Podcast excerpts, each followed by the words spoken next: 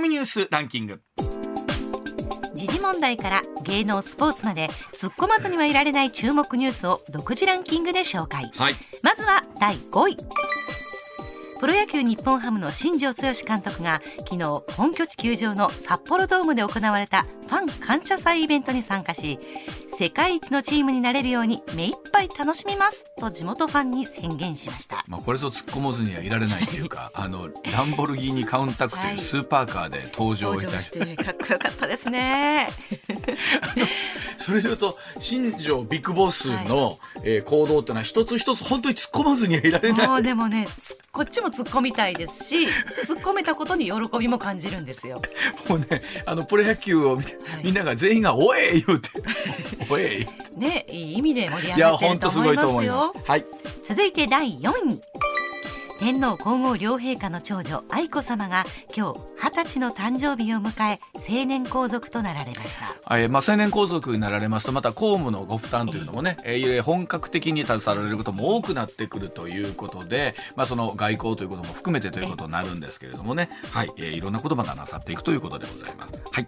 続いて第3位広告会社がスマートフォンアプリの運営会社などから提供された利用者のインターネットサイトの閲覧履歴などをもとに広告を表示するターゲティング広告について総務省が規制の強化を検討していることが分かりました。あの我々が見ているホームページ等々の閲覧履歴というのは、今の法律の中では個人情報には当たらないということなんですよね。まあ、ですから、えー今いろんなものを見た時にですねどっかページを続くと、えー今はなんかあ和泉さん今すごい暖房器具探してるでしょとか。す。すごい最初びっくりしましたね、えーでなんで知ってるんだろう私のことって思うぐらい。えーでまあ、こういうところに対して少しずつこの規制が入っていくということなんですが、こちらの同意がないと、えーその履歴も渡せなくなってくるというような話だそうなんですけれども、まあ、あの困るそれで、えー困ることも出てくるんですけれどもね、えーまあ、自分たちの情報というのをどう扱うのかということでございます。はい。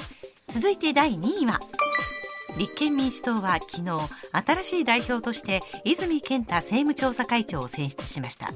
泉氏は国民の目線で国民中心の政治をしていくと述べました。さあこの後石田さんに解説してもらいますけれども、本当に一気に若返りましたんでね。うん、はい、立憲民主党は一体どんな風にえー今後歩んでいくのかというところでございます。ですね。続いて1位は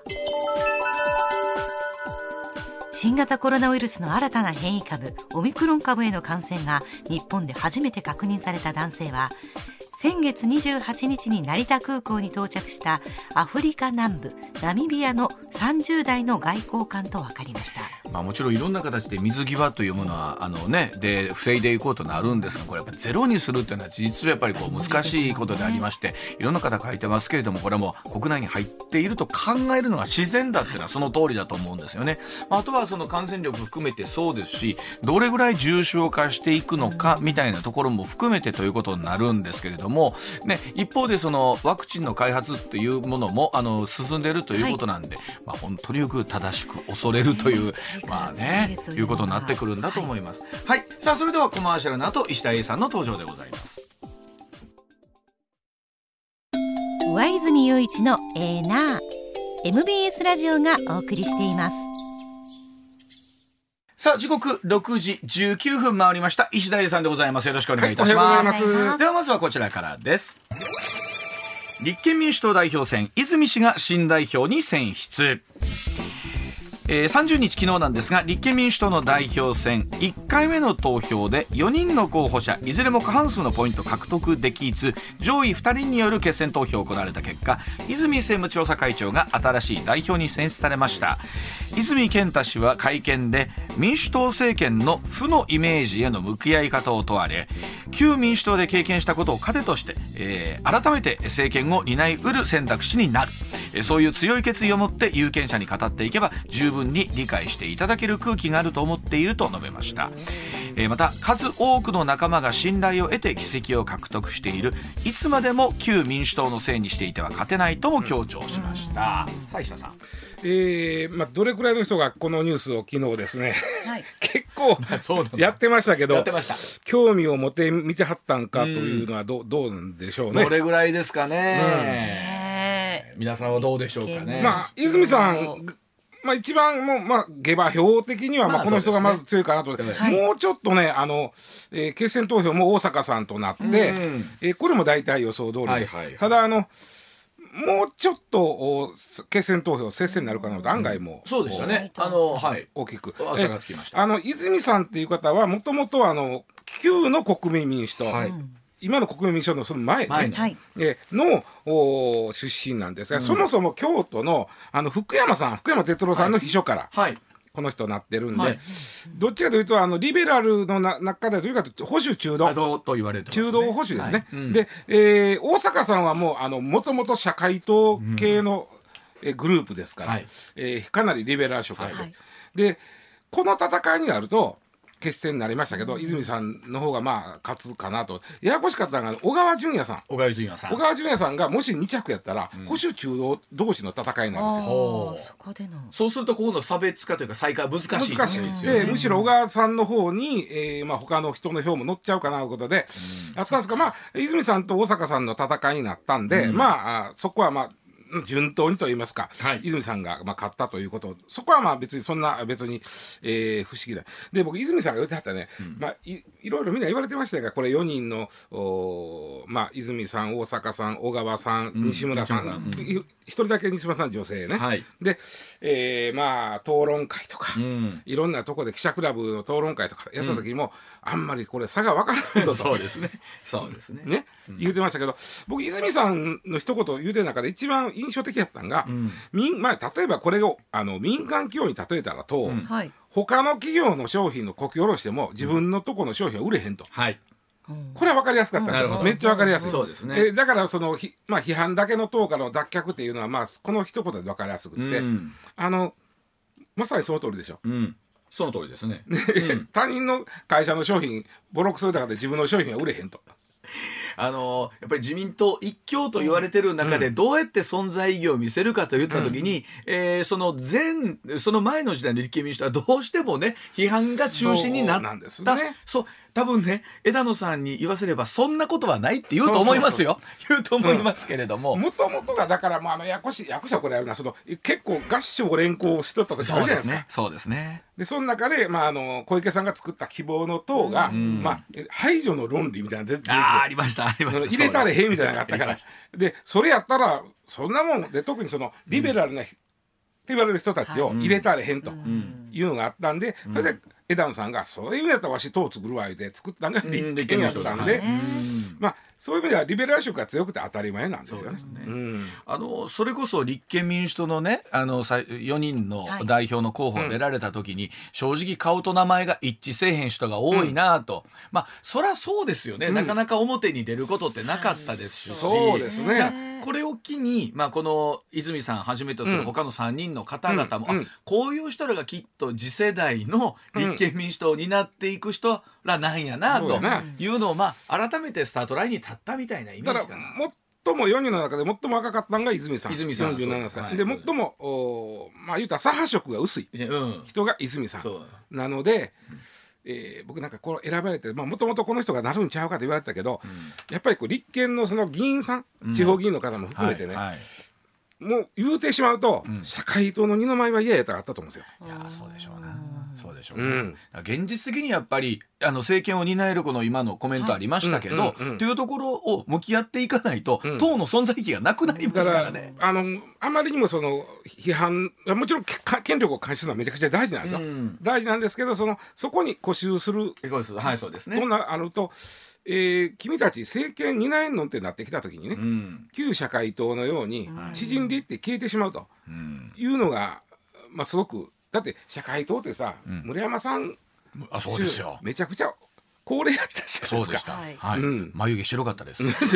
で えかなりやっぱりリベラル色強くそれがええかあかんか言ったらえそういう政党も僕いると思うんですよ。んいるんですけども、えー政権与党になった時にこう独自色どこまで出せんねえのがあってね。はいでまあ、あと今回、あのー大きなえー論点というかにもなったんですけど、さあ共産党との選挙協力、はい。はい。閣外協力も含めてなんですけれども、どう向き合っていくのかというところですよねこれ。今回その泉さんはまあちょっと見直さなあかんって共産党との選挙協力に関しては言ってますけども、うん。四候補とも、うん。統一候補はいるよねっていう話になってるわけ、うんそう。統一候補いるんやったらじゃあ共産党とどうすんねんって また話戻ってくるわけよ。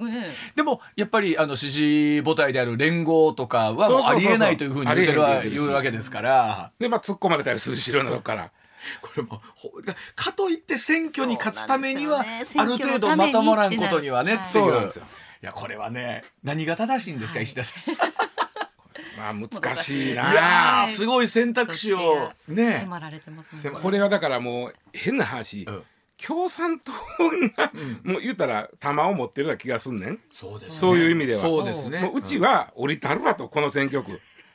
いうそうですね。統一候補候補にもう協力したるわという戦と、一緒にやろうぜって言ったらまたなんでそんだけ党の考え方違うとこあんのになってなるやんか、うんうんうん特に今回泉さん保守中道ですからね。野党野党の中でも、はい。共産党とは随分違うわけでね、うんうんえーで、えーなんていうかな、えーね、あのー一つだけ、うん。えー野党ですけど、お前今の小選挙区制ってさうん。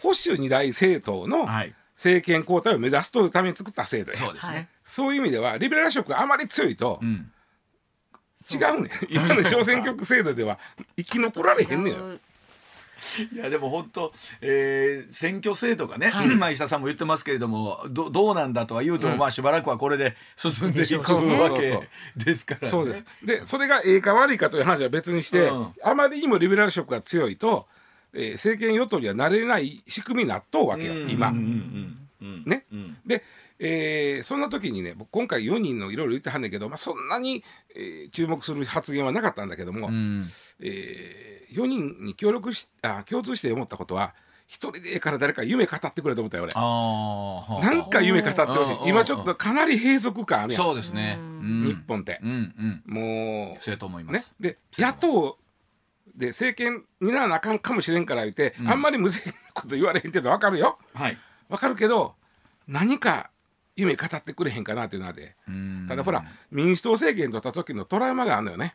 これはだからあのそれをそれこそそのトラウマから脱却するのに何年かかんねんちゅう話ですよね。これ。ただ。ね民主党がマニフェストに書いたこと、うん。はい。夢書いてかいっぱい書いてあったやん、うん。高速道路の無料化。無理でした。はい。はい。無理でした。えー子供手当2万6千円中学卒業まで、うん。全然無理でした。あ。ね、えーガソリン税の暫定税率の廃止できまへんでした。ほんまや。夢語るだけじゃダメなんですうんよねほんまやただな、うん。唯一言うと高校の実質無償化これはできたんや。はあそうか。できたんや。いくつかあったうちの一つぐらいはうん1個できたかもしれないで4つあって1個できたんや。こうやったいやこれをどう評価するかもちろんねあのこの夢語るにはお金がいるから、それで埋蔵金やなんや言うて、あありましたな。いろいろまあねそういうのも出てきましたね。懐かしい言葉が今すごい思い出した。で事業仕分けでこう雑巾絞ったら20兆円ぐらい出てくるんちゃうかいって、全然出てけへんで雑巾絞ったら。事業仕分けして役人がペコペコペコペコしとったけどいや。でも本来だからやっぱ政権交代が起こるっていうのはそういうところのはずだったんですよね。うん。そうそうそう。本来はね。であれね実は埋蔵金全部出てけへんではなくて、ん。出てくる前に自民党が使っとったとかあるんですよ。8兆円ぐらいは。行かれとって。行かれてたって今やったら8兆円ぐらい出てくるはず。そやけど、えーまあ、特別会計のね、うんうん。剰余金とか出てくるんだけど、はいまあ、20 30兆円ぐらいの時出てくると思ったら出て全然出てこ出てけへんね出てこなかった。ででもね泉さんにお願いしたいのは、うん。一個だけ夢が立ってほしいね、そうしたらおいらがうん。それを具体的にじゃあこうしたらこうできますと、うんうんうん。夢語ってくれたら、うんうんはいね。なんかちょっとうん。政治に望みを託せれるやん、ね。そうですね。うん。なんか希望の光を求めて私たちもいねなかなか夢語ってくれへんのよ政治家が。あのまあその意味ではあのまだお若いですし、い。なんか僕いよいよね僕今52歳なんですけど、自分より年下の人間が、そうやな。あのまああかなり大きな党の代表になるということに対して、まあなんか期待ししたいっていう部分はね、うん。あるんですよね。そうね。うん。うん。うん、そうなんですでまあ課題多いやん。今貧困の問題とか格差の問題とか。そうそうそう。うんそうやな。例えば環境気候変動の問題とか。うん。めちゃくちゃそこではそこでもなんかこう、いやこここうしたらこうなるよっていう。うん。なんか何かな。そうですね。夢を語ってほしいのよ。大きなことをようさん言わんでええから、一つ非常に現実的な夢をね。何遍も言うけど民主党の時にボロックソ言われたわけな、お前らええことばっかり言って。いやーほんまに。せやけど高校無償化はできたやんかっていうのはね。そうですね。うん。いやそれはもうね、なんもそれ一つ一つです。そうやね。一つ一つ。だそこはねあの若いし、うん。まああのまあ京都のおそうなんですあよね。の民主党の人たちっていうのは、かなり現実路線、うん。えーうん。取らはるんで、ねその中でなんか一つだけはい夢を語ってほしいというのは僕の。望みでございます。まあ本当に、えー年明けたらもう言うてる間に参議院選挙のね、声が聞こえてきますから、うんえーどんな風なね、えー舵取りをなさっていくのかというところでございます。はい、6時31分になります。続いてこちらです。さあ日本の総人口が1億2614万人という数字です、えー総務省30日に発表した2020年10月実施の国勢調査の確定値、えーこれによりますと外国人を含む日本の総人口が1億2614万6099人、えー15年の前回調査に比べておよそ94万8000人減少しました、これは1920年の調査開始以来初めての減少となった前回に続いてはいそう。2度目のマイナスとなります、まあこれはそうなりますよね、えーまた日本人が1.4%減の1億2339万8962人となる一方外国外国人の方が43.6%増の274万7137人過去最多となりました、はいあのー外国人の方もこれ国勢調査カウントするんですけど、はい。まあ3か月以上住んでる人、はい。日本に。なので、えーまあ留学生とかもねあ3か月以上住んでたら入ってくる。はい。なるほど。はい。えーじ技能実習生とかも当然入ってくる、あれは3年ぐらいではるんでね、うん。入ってくるんですだから、はい。あのーこれね、うん。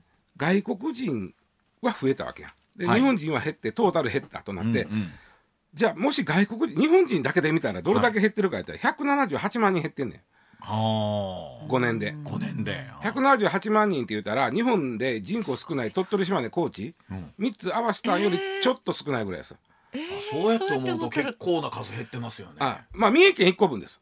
あえー。三重県で結構いろあの工業地帯もあるよ。うん人も多いよ。え 5, 5年でってこと？5年で。5年ででしょ？5年で三重県1個、まあ、三重ごめんなさい。三三重県の人も聞いやいやかれてない人口的にはそれぐらいが、はいはい。ちょうど178ぐらいなんですよ。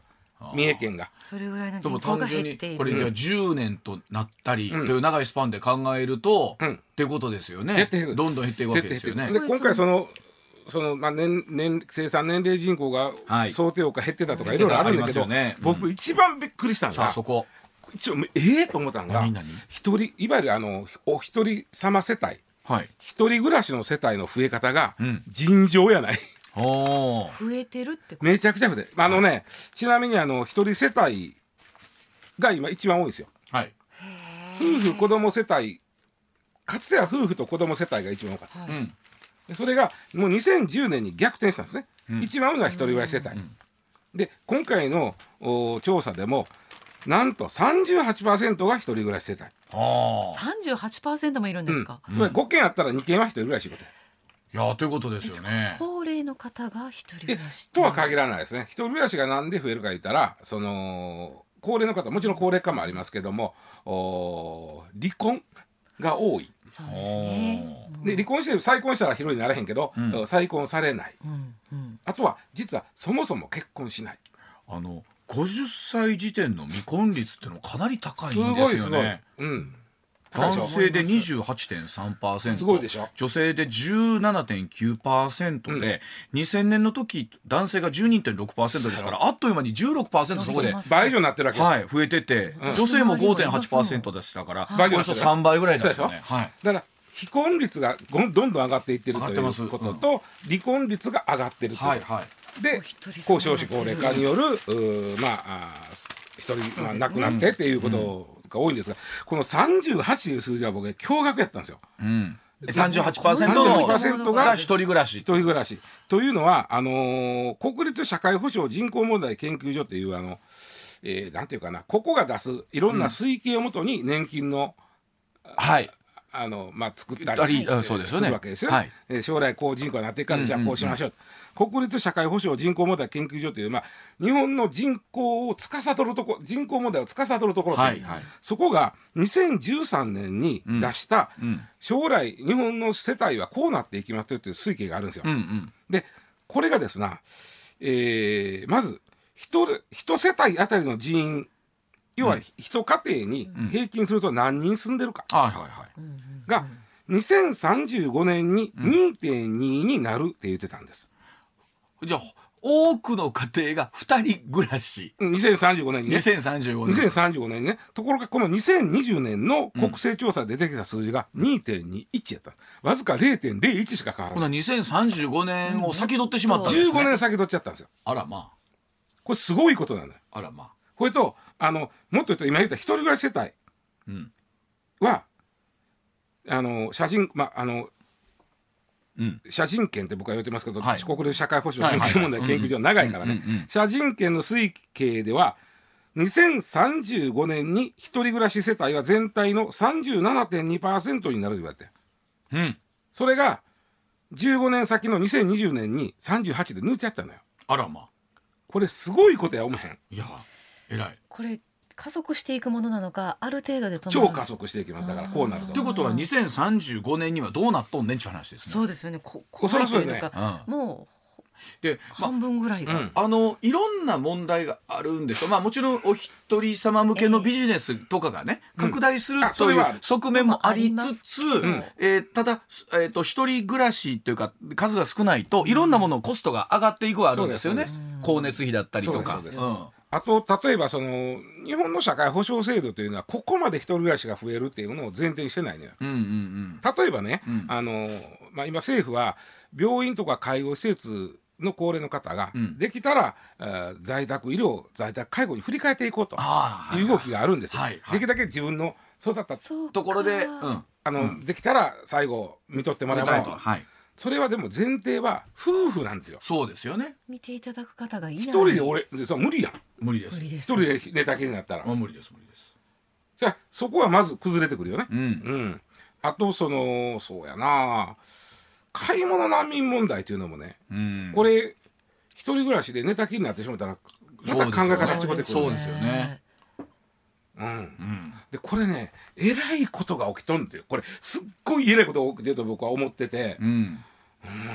ちなみにですね2010年でうん逆転し方が半端なかった。2005年までは夫婦と子供が多かった。その次は一人暮らしやってうん。で2010年わずか5年でこれは逆転してその時に夫婦と子供世帯がざっくり28%うん。その時のお一人世帯は32%、ん。一気に4ポイントもひっくりやって。うんでこういう速さで5年ごとに来てて、うん。一気に15年先取っちゃったのが今回の結果なの。ほなもう2000次のうんね、えー5年後の調査の時にはどうなっとんねんというと、まあ、この番組が続いてるとしたらですよ、石田さん5年前もこの話しましたねいう話になっててえらい話になってますないう話になりますね。あとねあの皆さんあんまりもう今年12月これでもうあと1か月で終わるやん。うん。はい。で来年2022年、うん。2022はな何の年かというと、段階の世代つまり1947年生まれの方が、うん。さの最初先頭うん。先頭が後期高齢者になる年なんですよ。はい、75歳に。うんうん。ということはこれから人口の多い層がどんどん後期高齢者になっていく。なって。はい。で長生きしていただきたいけどやっぱり人間そういうもんでもいかうまくいかへんからえーどっちかが亡くなることが出てくる、うん。そうすると後期高齢者あで段階の世代の人口の多いうん。膨らんでる部分で一人世帯がバンバンこれから増えていくわけですよ、うんうんうん。そっかそうなるそうなるとこの加速はここからまた。まますますますます加速していく。ということ5ですよ。年後は相当加速してるやろうなと思うんですな。これあの石田さんもいつも言ってますが人口問題って、うん。今日の明日ではそんなに変わらんのですよと。そうそうなんですよ。ね。うところが5そうですね。年後は確実にそれが見えてるるという問題でもあるので。ただ写真権がさっき言ったあの、うー2035年にはこうなってるっていう出した時って実は2013年に出したよね。はいこの推計は。でそこからは8年経ったわけよ。8年。で8年前でも人口のこのピラミッドはあったわけ。で5年後は1個グイッと5年上げりゃいい人口のピラミッドは変われへんそんなに。はいはい、そうですね。だから簡単やねんけど写真権は離婚が増えるとか、うんね、非婚が増えるとかいうのは、うんそこまでは計算できてそれは計算できない。ですよねそれそうですよね。それはわかんないですもんね。うん。今日明日にでももう離婚してるかもしれないですし。そうそうそうそう特に非婚問題になってくると、ん。あのいわゆる格差。まあ、うん。問題も絡んでくる。それ出てきますよね。お金ないから結婚せえへん。ありますね。出てきます。でこれはあのえー少子化も一緒なんよね、うん。少子化って実はあのーまあ子供のためのいろんなこう手当出したり、うん。えー政府しますけど、うん。実はそこは的外れなんですよ、はいはい。実は結婚した夫婦がうん。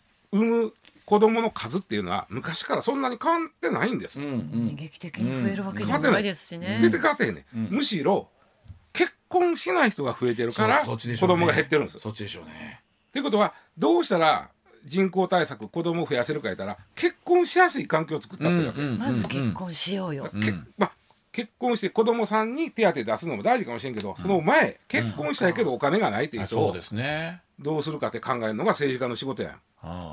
そうですね。まあ、うん。あのお金の部分と、うん。それから結婚してもなんか揉めるんちゃうかとか、あのいろんなことをねいろんなことを考え出すと。制限されるんちゃうかとまあ一人暮らしがなんか充実してるのもあるもんね。そうですよ。あの、環境がよくって、はい。ほな別にせんでもええかもあるやん。言うやんか。コンビニが昔あったらほんま結婚してへんわとか。あのね今コンビニと携帯やったら一人で十分け生活していってる人いる本当僕はあの今単身赴任ですけどね、生活楽。うん。あの、うんいや本当に、はい。あのおっさんの一人暮らしがねろ、うん、普通にあの別に贅沢してるとかじゃないんですよ、ええええ。本当にねね。何でもできますから。コインランドリーも綺麗なそうそうそう。でもお惣菜の充実とかね。そうそうそう。ですね。お一人様用のいっぱい売ってますしね今また。うんででもねテレビラジオみたいなねあの結婚してもあんまりええことないんでみたいな話がね、いやだからね、ええ。僕今まさにわちゃんも、え松川も言ってくれたとこやねんけど、お一人様世帯が増えてくると、うん。当然お一人様市場っていうのが出てくる出てくる。うん。もうすでにできてるよね。できてます。あの食べ物でも、ええ。はいはい。ちょあのおかずでもちょっとずつはい。ね、はい。これが充実してくるとさらに非婚が増えるわけよ。いやーでもほそうんまそうやこれでいけちゃうもんと思っちゃいますよね。ねあ今日ねたまたまコマーシャルであテレビで 「ザ・タイム見てたらね、うんやってたんですよ、うん。ローソンで100円おせちが売っとると。でー。要は伊達巻きだけのパックで100円とか昆布だけのセットで100円。そうね好きなもん取り集めて。そうそう。2000円ぐらい買うてきたら。それで十分それでおせち おせち料理できん。できん。一人でも。ちっこいな。あのちちもう細細かく小分けしたおせちができちゃうわけですよ。いやであのいやこれってほら人との距離感みたいな話もなるじゃないですか。いや、うん。うんあの僕はずっと言ってるんですけど結婚って素晴らしいですよ、うん。そうですね。結婚 本当にいい本当にいいですよ。素晴らしいんですよ。いやもちろんそのお金銭的なところで、えーねしたくてできないという問題もちろんあります。うんうん。でもあの結婚はねあの機会があるんだったら一度は。一度？一度は。してできたら分かれへん方が。それそれでいて離婚率も高なったらほら言うたやないか。でもそれこそ去年のそのコロナでステイホームしなきゃいけない時にうん一人暮らしの人たちでやっぱりこう喋る相手がそういなくても、うんおそれこそオンライン飲み会とかはできましたけど、うんやっぱりこの人の温度？感を感じられないのが寂しかったっていうね。声を聞くと、うんやっぱり誰かと一緒になって家族にななりたいなって気持ちも、ねそうやね。ちょっと高まってるとは思ってるんですけど数字出たのね。かな？あのほら去年のね、例えば結婚をしたカップルの数字みたいなのとはもう,、もうそろそろ去年の数数字はまだまだちょっと出てこないですか？まあはい。あー。がどれぐらいね、動いてくるかですけどうんうね。ん。あのね割とほらほら停電したら赤ちゃんできるみたいなもんで、あのこういうことがあると結構あの人って火つきそうながるそうそうそうなんか増えたみたいな話はね聞いたきましたよ。うん。うんまあそれとやっぱりねむ昔の人の方が、実はあの1対1それぞれの、えーお奥さんになる人旦那さんになる人は、き実は給給料安かったと思う昔で。はいはいそうやと思います。でも、そうやと思う。昔のおばあちゃんなんかはね、一人ぐ一人口は食わへんけど二人口は食えるって言い方したよ名言やったと思います。一人ずつは貧しくて食われへんでも貧しい者同士が一緒になったら、ん食っていけるっていうことで、はいはい。まあそれは光熱費とかなんとかもそうですもんね。それも全部ね二人でも一人でもそんな変わんないですから。だからね僕はあの今あの、まあ、もちろん格差があるし、うんうん。非正規の人は困ってるのかこれはなんとかせなあかんだけど、うんうん。あまりにもお金ないから結婚できへんっていうのもちょっとあのなんか情報過多なんかなという気もするんだよね。それもある、うん。ん。まあほんまでも言うようにえその世の中の仕組みで変えていかなあかん部分と、気持ちを変えていかな部分と。でも仕組みが変わるから気持ちも変わるしっていうところはあるしね。確かにね、うん。あのー昔に比べて圧倒的に格差広がってしまったし、うん。一旦その非正規になってしまうとそこから給料上がるのはめちゃくちゃ難しい。から、はいはいそうでこれ絶対なんとかせなあかんね。ね。与党も野党も、そうほんまに。だから民主党にに。夢を語ってほしいそこやねそこやったりするわけでしょ。夢でも、とりあえず一個でいいから夢。語っていただきたいですね。なんか熱いトークになったわ。6時45分です。さあ時刻6時53分回りました。続いてはこちらでございます。さあ作詞家の北条誠さんがお亡くなりになりました。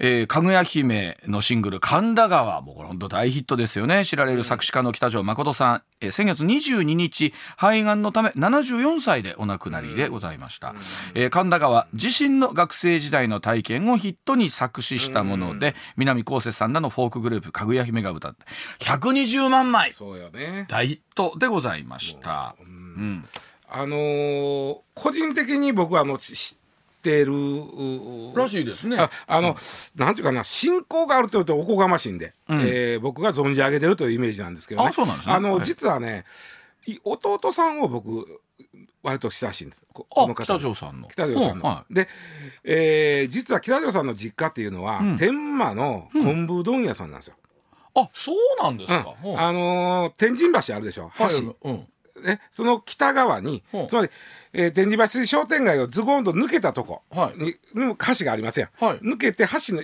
ある途中にうん。ある大阪天満昆布という、ほう。まあかなりのまあまああの老舗といいますか、はいはい。のおご子息があそうなんですね。北条誠さん長男。はい。で次男の方が僕友達。あほうほうそうなんですね。うん。えーであの次男の方とはもう20年ぐらい知り合いになるんですけども、うんうんうんでいや実は石田さんはうちの兄貴北条誠なんですわ魚影となったよその時に。あそうそうそう。あ、えー知ら知らなかったんです最初はね。うん。うん。で魚影となって、うん。へえとか言って。でまたぜひあのお話しさせてもらいたい、うん。結構その後いろいろお話しさせてもらう機会があったりして。ね、うんうん。であの有名なんですけどこの神田川っていうのは、うん。あ北条さん早稲田大学中退した後、文化放送で放送作家した。んですはい。その時にまだ売れる前のかぐや姫、はい。南こうせつさんがディディスクジョッキーしてて。うん。で2人して儲けようみたいなので 書いてその場で、えーし書いて、うん。でその場で、えー、こうせつさんが曲つけて、うん。実は20分でできてんて名曲って意外とそんなもんやったりするんですよね。でこれはもちろん実話なんで、ん。えー神田川の高田馬場の近所に風呂屋があるわけ、はい。はい。俺場所教えてもって行ったらもうなかったけどね。あそうですか。でね結構北条さんあのいろんな僕あの面白い話うんうん。あるんですが、うん。えーいろんな作詞した中でね「うん。猫の各駅停車」という歌があるんですよ。知ってる人は知ってる。フォーク好きの人は絶対知ってる。そうなんですえもう僕もあのカラオケなんかでよく歌うんです。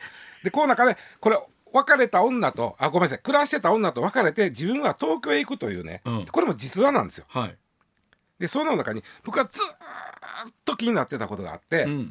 えーっとねて電車に乗ってる別れたお女の子街を、女はい。お女の人をすすまあ言ったら置いといて、うん。鉄橋が見えてくる、んあの街が消えていくというあのし歌があるんですよなはいはい。つまり暮らした街が消えていはい前に鉄橋がある、うん。で僕ずーっと不思議やったのが北条さん、疑問やったんで北条さん僕ね前から疑問やったんですけど、あの時北条さんって確か茨城に住んではりましたよね。ほそうやよしてるやんか言って、うんうん。ほいで新幹線乗って東京行ったわけですやんか。い、う。うん。で茨城から新幹線で東京行くとしたら、うん。京都行きますわな、うんうんうんうん。ああじゃあじゃあとあお新大阪行く、うんうん。となったら淀川の橋は越えへんと思うんですと。わかります？大阪に住んでたんやったら淀川の鉄橋を越えるからはい。あの町が消えていく、はい。鉄橋が見えてくる、はい。わかるけど、はい。おかしいと。はい。ずっと思ってたんですと、はいはい。言ったらあ気付いたって話になって。で実は僕はこれほんまの話やねん、はいはい。であの時に新大阪が乗らんと京都から乗ったんや。とだから鉄橋っていうのは茨城と高槻の間にかかる相川の鉄橋あ あんなちっこい鉄橋ですかみたいな。話になってそうやでってやあ。あの石田さんそこまでリアルを追い求めなくてもいいじゃん。僕。ねもうそれ気になってしょうがなかったよ。あでそれ聞いてスッとしたわ、うん。あとね北条さんってね、えー作詞家もちろんはい大作詞家なんですけど、うんうん。一方で協定評論家の顔があったんです。へあったっていうのえはねものすごい一時ある時ねうん。石田君俺もやっとな作詞の印税よりな協定評論家の収入の方が増えたわって。だとしたら相当じゃないでか。そうですすよ。僕もあのえ北条さん一時ねちょっと詩やめてはった時あって、それでも印税すごいじゃないですか、うん。年間どれぐらいありますの言ったらもうここでは言われへんけど、まああのこれぐらいあったんだ。ええあねそう。できょでそれで協定評論家の収入が超えた言うからさすがですなみたいな。すごいもうものすごい有名やって。で僕き夢北条さんと一回協定行きたいんですわって言うとったら、行こうか、うん。話になって、二人してうん。あの住の京って行ったようん。でもこの人は常連さんやから、うん。北条さんは、はいあのちょっとええ席うん。ね、うん。まあ、競馬では馬主席みたいな。はいはい。うん。とこで見てて、はいはい。まあ、それはええねや。で僕も協定はちょこちょこやってたから買い方は分かってるから、まあ、やってて、まああ当たれへんなとか当たったなとか思っとって、うんうん。うんうんほら北条さんってさあのすごい買い方するのね。割と穴狙いやねんけどあのな並ぶやんか、はい1レース一レースに5万円買いはんねん。うほう。結まあ構結構5万円やで、はい。俺大体500円ぐらいやねん。いやーそれは一レースにしたら突っ込もいますよね。5万円、うん。でまあ5万円ずつこうでいかんだけどな、面白かったんがもう協定評論家としてもう有名やったから、うん。